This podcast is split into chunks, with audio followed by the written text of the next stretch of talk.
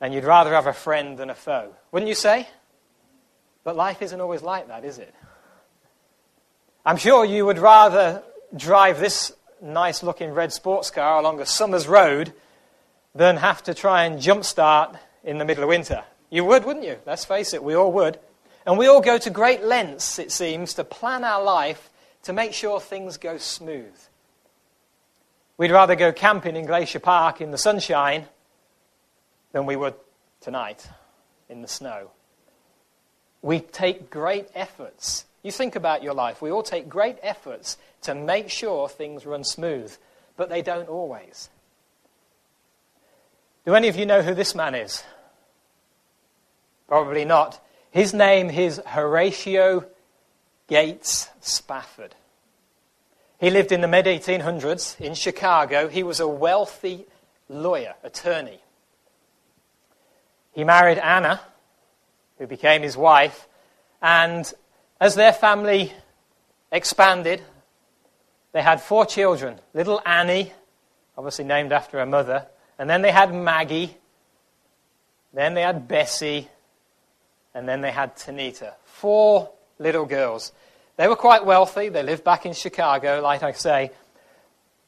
But there was a fire in Chicago, and a lot of Horatio Spafford's real estate was burned up. And a lot of the city was burned up, if you remember, back there in the Midwest. And so Horatio was going to go with his family over to Europe. Several reasons people cite his, his wife's health, the children going to school, but they're on their way to Europe. And so they got on the ship Ville de Havre there in, on the New York coast, and they were going to head over to Europe. Well, at the last minute, Horatio, the father, got called to take care of some of the real estate that he was involved in, so he didn't go. He waved off his wife and his four daughters, and this is the ages they were, the youngest there being 18 months. And they waved them off, and then tragedy struck. The Ville de Havre, the steam luxury liner, was rammed accidentally by another vessel and sank within two hours. 219 people died in two hours off the coast of Newfoundland in December. The mother was found alive.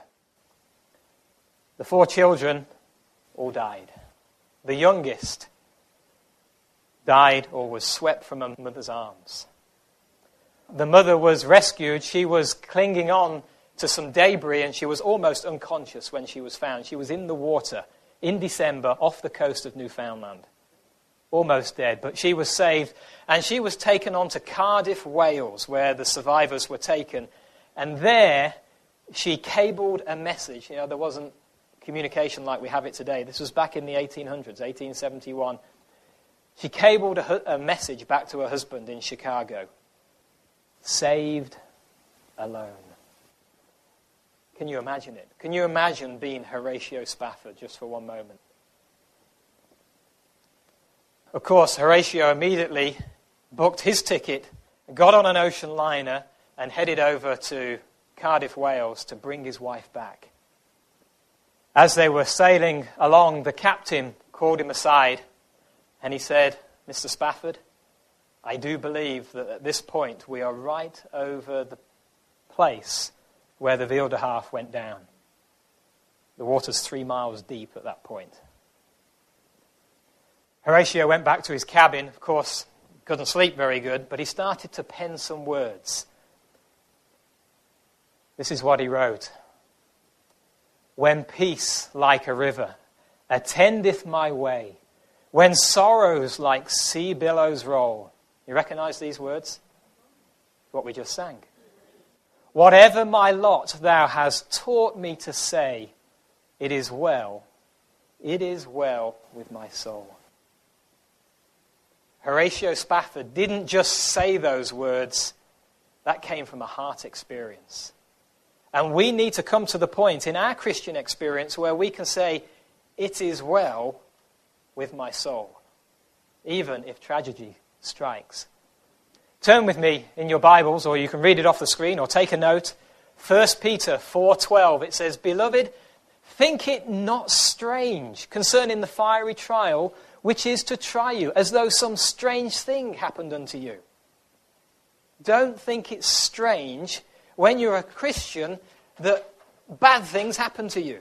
The Bible says, don't think it's strange. Expect it, in other words.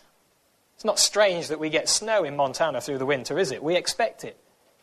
We can expect trials. A lady called me on the phone a little while ago she was talking about some of the trials that she had been through, the ministry that we're involved in. People often call us. And she said, she was really answering her own questions. I was just being a listening ear. But she said, I wouldn't have learned what I've learned if I hadn't have been through what I've been through.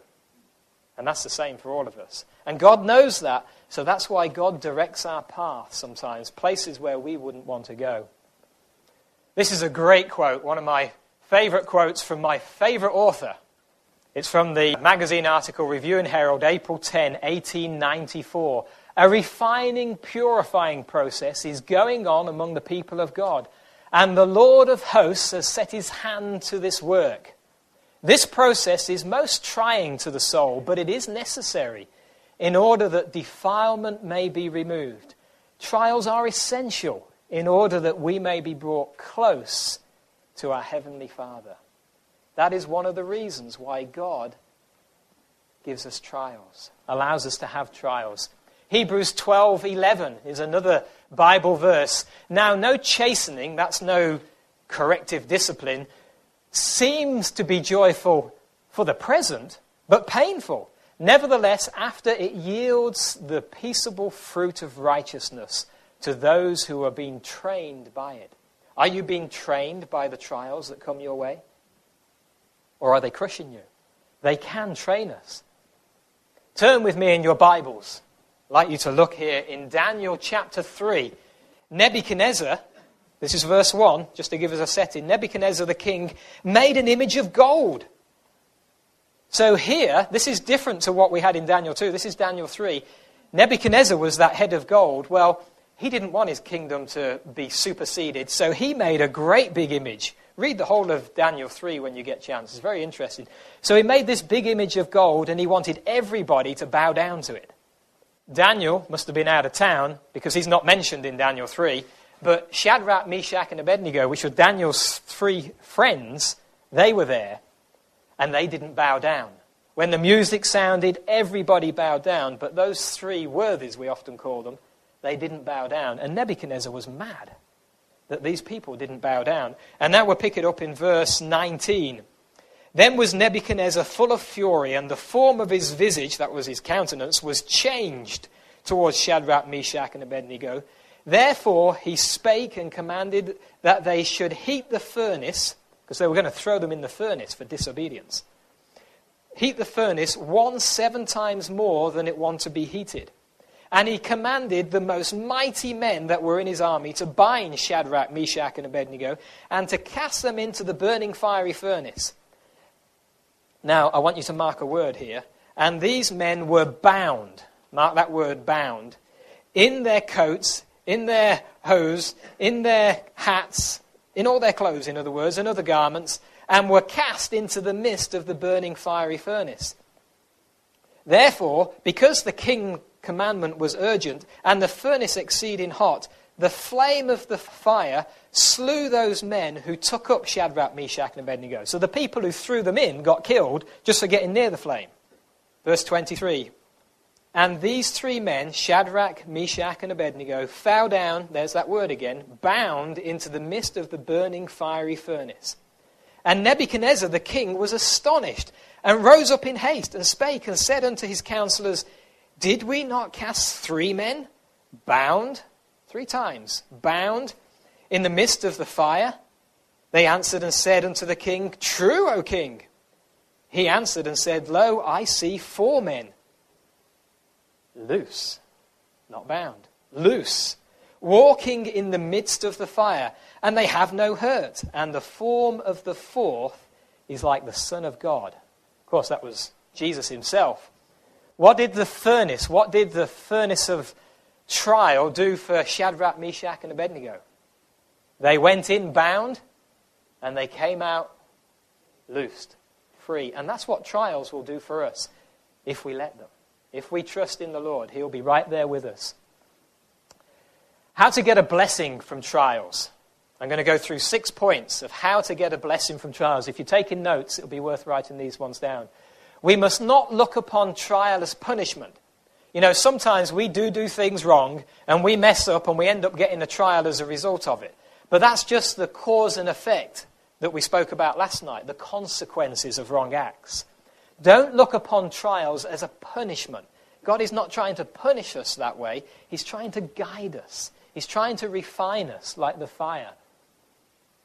Number two, if we're going to get a blessing out of trials, we must not compare ourselves among ourselves. 2 Corinthians 10:12 tells us that.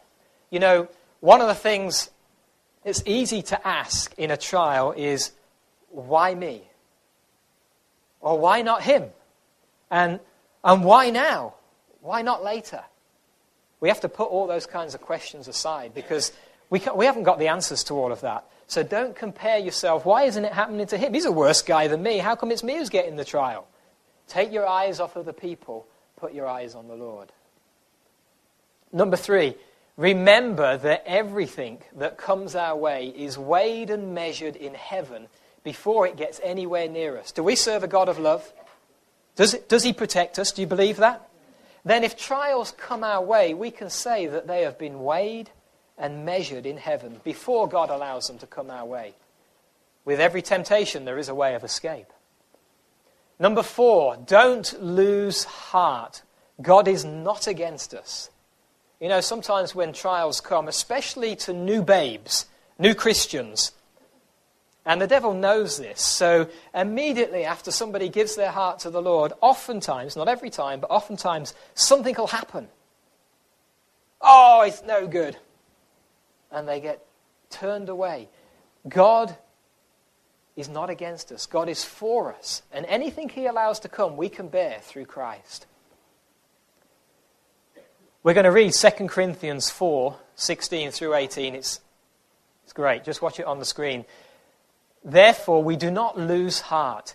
Even though our outward man is perishing through the trials, yet the inward man is being renewed day by day. For our light affliction, which is but for a moment, because we're only here for 70 years, is but for a moment, is working for us a far more exceeding and eternal weight of glory. While we do not look at the things which are seen, but at the things which are not seen. For the things which are seen are temporal, but the things which are not seen are eternal. You know, the things that happen on the outside, it's only temporary. But God is trying to cleanse our hearts because that's eternal. That's what God wants us to take into eternity. Number five, ask yourself, what is God trying to teach me? You know, in any trial, God normally has a purpose. He's trying to teach us something. What is God trying to teach me? How did I get into this mess? examine the emotions that are going on at that time and, and try and figure out what is God trying to teach me for the future. Number six, when you recognize the problem, and I'll tell you what the problem will be. In every trial, the problem's always the same. It's self has got all jangled up and does not like it. It might be that somebody else said something they shouldn't have said. It might have been that somebody else did something they shouldn't have done. But that wouldn't be a trial unless there was a self. So when you find out what the problem is and you recognize the problem, surrender to Jesus Christ. Let him have his way in you. Because you know what? If we don't, and I've experienced this, come a few years later, or a few months later, or a few weeks later, we find ourselves back at the same place. review. Trials are not punishment. Don't compare. Don't ask why me. Number three, everything is weighed and measured.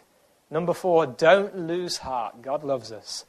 Number five, ask, what is God trying to teach me? And number six, surrender self and the problem to Christ.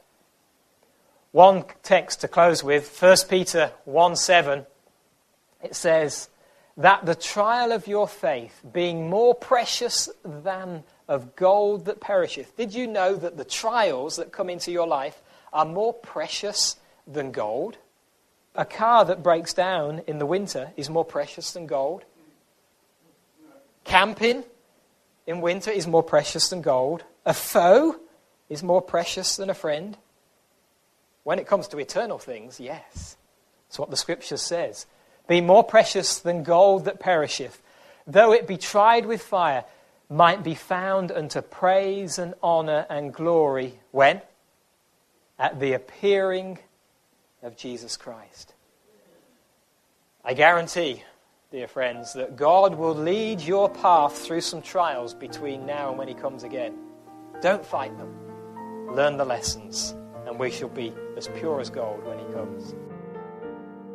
This media was brought to you by Audioverse, a website dedicated to spreading God's Word through free sermon audio and much more. If you would like to know more about Audioverse, or if you would like to listen to more sermons, please visit www.audioverse.org.